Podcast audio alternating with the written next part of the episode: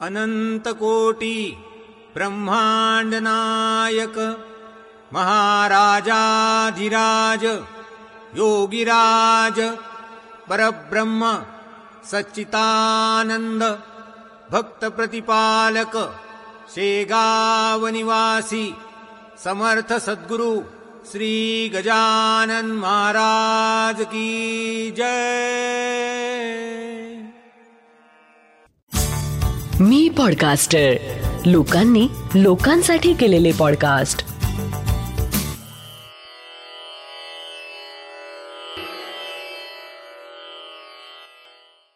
श्री गजानन महाराज की जय. श्री गजानन अनुभव ह्या पॉडकास्टचा हा भाग एकशे आठ. चालविसी हाती धरोनिया. जय गजानन. असं म्हणतात की पैसा आणि ज्ञान यामुळे माणसाचा आत्मविश्वास बळवतो. हे खरं आहे माझी अशी धारणा आहे की माझ्या बाबतीत एका प्रसंगात गजानन महाराजांनी अशी काही योजना घडवून आणली की माझ्या ज्ञानात भर घालून मला शेगावच्या मार्गावर चालतं केलं. मला आत्मविश्वास प्रदान करून खटकणाऱ्या काही गोष्टींपासून दूर केलं. मी विनोद क्षीरसागर. लहान गावात आयुष्याची बरीच वर्षे घालविली. त्यानंतर नागपूरला पोलीस खात्यात कॉन्स्टेबल म्हणून नोकरी सुरू झाली. लग्न झालं मी नागपूरला स्थिरावलो. गजानन महाराजांविषयी म्हणाल तर मला फारशी माहिती अशी नव्हती. शेगावचे गजानन बाबा हे ऐकलेलं. यापेक्षा फार जास्त काही नाही. नागपूरजवळ उमरेड तहसीलीत बेला गावाजवळ एक बोरगाव लांबट नावाचे गाव आहे. तिथे माझे मोठे बाबा राहतात. मोठे बाबा म्हणजे वडिलांचे मोठे भाऊ मोठे काका. त्यांना मोठे बाबा म्हणायचा प्रघात बरेच ठिकाणी आहे. तर माझे मोठे बाबा आणि माझी मोठी आई शेवंताबाई हे गजानन महाराजांचे भक्त. माझ्या मनात मोठ्या बाबांचं आदराचं स्थान. एकदा दिवाळीत मला वाटतं दोन हजार दोन अथवा तीनची ही गोष्ट असावी. माझे बाबा माझ्या घरी आले. मी आणि माझ्या पत्नीनं त्यांचा यथायोग्य आदर सत्कार केला. ते मला म्हणाले विनोद एकदा शेगावला मला गजानन महाराजांचं दर्शन करवून दे. आपण शेगावला जाऊ. मी त्यांना होकार भरला. जाताना त्यांनी माझ्या बायकोच्या हाती तीनशे रुपये देऊ केलेत. शेगावला जाऊ तेव्हा कामात येतील असं बोलले. मोठे बाबा गावाकडे निघून गेले आणि आमच्याकडून त्यांनी दिलेले तीनशे रुपये घरात खर्च झाले. शेगावला जाण्याचा विचार मागे पडला. अधूनमधून त्या विचाराने डोकं वर काढलं पण मनात यायचं रिक्षा करून स्टेशनवर जा तिकिटाचा खर्च शेगावला राहण्याचा जेवणाचा खर्च सगळं कसं व्हायचं? त्यातून पगार फार जास्त नाही. या सर्व विचारांनी मग मनावर दडपण येऊन तो विचार मी टाळू लागलो. मोठ्या बाबांशी बोलणं टाळू लागलो. त्यांना माझं वागणं चमत्कारिक वाटू लागलं. यात बरेच महिने निघून गेलेत. दोन हजार चारची गोष्ट. माझी बदली ट्रॅफिक डिपार्टमेंटला झाली. ट्रॅफिकमध्ये काम म्हणजे वेगवेगळ्या चौकात वेगवेगळ्या वेळी ड्युटी लागणार तो डिसेंबर महिना होता. कड्याक्याची थंडी पडली होती. एका रात्री माझी व एका हवालदाराची अशी आम्हा दोघांची ड्युटी छत्रपती चौकात लागली. कामाचं स्वरूप होतं. हेवी व्हेकल्स ट्रक वगैरे रात्री शहरात शिरण्यावर बंदी असल्याने रिपीट त्यांना प्रतिबंध करणे. आम्ही रात्री दहाच्या सुमारास तिथे आलो. रात्री तशी रस्त्यावर वर्दळ कमी असते. त्यातून थंडी खूप म्हणजे रस्त्यावर जणू कर्फ्यूच तेव्हा चौकात फ्लायओव्हर होता. तो आता पाडण्यात आला आहे. आम्ही दोघांनी तिथे खाली शेकोटी पेटवली. रात्री विरंगुळा म्हणून आणि उत्साह यावा म्हणून एक भांडं आणि चहाचं सामान एकत्र करून ठेवलं. बाजूलाच एक मंगल कार्यालय आहे. आमचं असं ठरलं की रात्री दोन वाजेपर्यंत मी तिथे विश्रांती घेणार. पुढे दोनपासून मी ड्युटी बजावणार आणि हवलदार विश्रांती घेणार. ठरल्याप्रमाणे रात्री दोन वाजता हवालदारांनी मला उठवलं. मी माझ्या ड्युटीवर रुजू झालो. रात्री अडीच वाजताची वेळ. सुनसान रस्ता. धुकं पडलेलं. दुरून मला एक ट्रक येताना दिसला. बॅरिकेड्स असल्यानं ट्रक जवळ येऊन थांबला. मी ट्रक इकडे कसा असा प्रश्न ड्रायव्हरला केला आणि ट्रकमध्ये काय सामान आहे याची चौकशी केली. ड्रायव्हरने मला विनंती केली की समोर मोक्षधाम घाटावर लाकडं द्यायची आहेत. माझ्याजवळ दुसरा पर्याय नाही. मला जाऊ द्या. उद्या लोकांची गैरसोय व्हायला नको. मी क्षणभर विचार केला. त्याला म्हटलं ठीक आहे.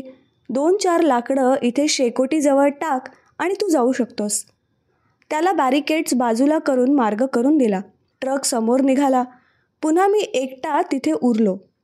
एक लाकूड शेकोटीत सरकवलं. चांगला जाळ झाला. मी हात शेकत शेकोटीजवळ बसलो. रात्रीचे तीन सव्वा तीन वाजले असावेत.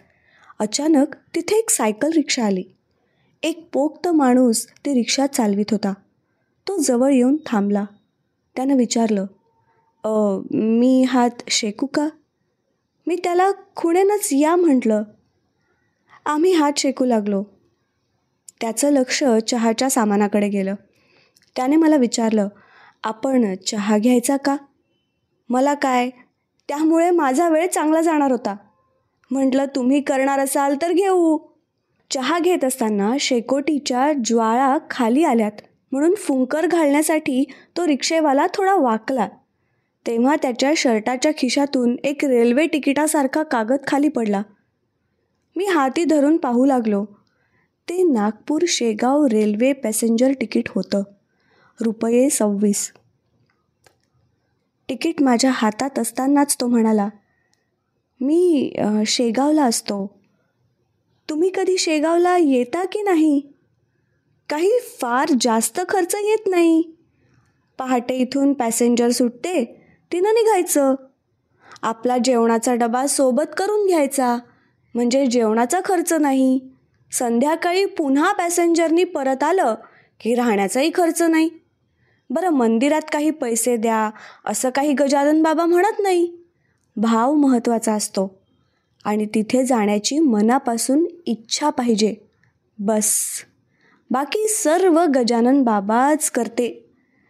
एवढं बोलून तो उठला. मला म्हणाला बरं मी आता निघतो.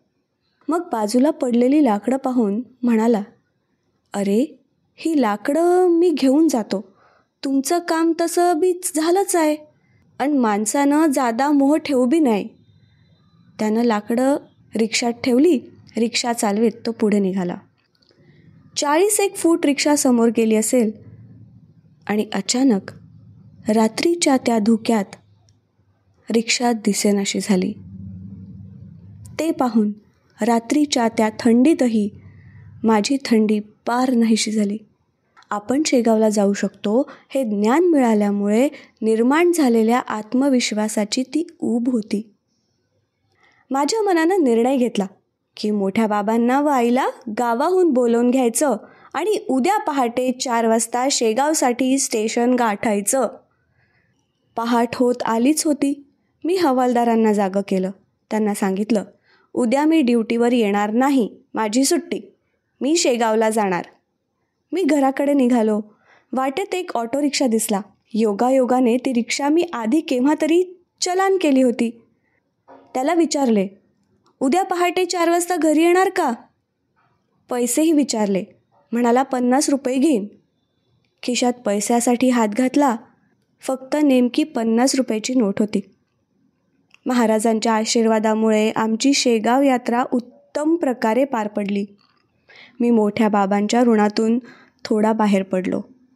पण या सगळ्या प्रकरणात मधल्या काळात नेमकं इन्स्पेक्शन होऊन मी काल नव्हतो ही कुणकुण साहेबांच्या कानावर गेली. साहेबांसमोर माझी पेशी झाली. त्यांना माझा प्रामाणिक हेतू पटला. त्यांनी विचारलं तू शेगावला जाऊन आला याला पुरावा काय? म्हटलं सोबत दोन प्रसादाचे लाडू आहेत एक घरच्यांसाठी एक मित्रांसाठी. म्हणाले जा. माझ्यासाठी प्रसाद घेऊन ये. मी ठीक आहे म्हणून वळलो. तो तिथे मला गजानन महाराजांचा मोठा फोटो दिसला. तो पाहून अत्यानंदाने बाहेर येऊन स्कूटरच्या डिक्कीतून लाडू घेतला. साहेबांच्या हातावर शेगावचा प्रसाद ठेवला. तेव्हा त्यांनी थोडी मौखिक समज दिली.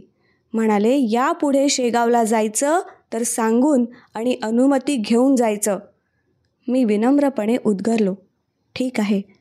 नंतर लगेच उजवा हात छातीशी नेत मान झुकून म्हटलं श्री गजानन जय गजानन श्री गजानन श्री गजानन जय गजानन. जय गजानन. आत्ता आपण ऐकलात हा अनुभव आहे श्री विनोद क्षीरसागर नागपूर ह्यांचा जयंत वेलणकर ह्यांनी शब्दांकित केलेले पौर्णिमा देशपांडे हिच्या आवाजात आणि नचिकेत शिरे प्रस्तुत श्री गजानन अनुभव ह्या पॉडकास्टचा हा भाग. हा पॉडकास्ट तुम्हाला कसा वाटला हे आम्हाला नक्की कळवा. तुमच्याकडे असे काही अनुभव असतील तेही आमच्यापर्यंत पोचवायला विसरू नका. डॉक्टर जयंत वेलणकर आणि मी पॉडकास्टरचे डिटेल्स खाली शो नोट्समध्ये दिले आहेत. दर गुरुवारी नवीन अनुभव ऐकण्यासाठी मी पॉडकास्टर चॅनलला नक्की सबस्क्राईब करा आणि इतरांना पण शेअर करा. तुम्हाला जर घरी समर्थ सद्गुरू श्री गजानन महाराजांची उपासना करायची असेल तर त्यासाठी डॉक्टर जयंत वेलणकर यांनी रेकॉर्ड केलेल्या साधनेचा आपण लाभ घेऊ शकता. त्याची लिंक खाली दिलेली आहे. मी पॉडकास्टरचे इतरही पॉडकास्ट नक्की ऐका. पुन्हा भेटूया पुढच्या गुरुवारी एका नवीन अनुभवासोबत. तोपर्यंत श्री गजानन जय गजानन. श्री गजानन जय गजानन.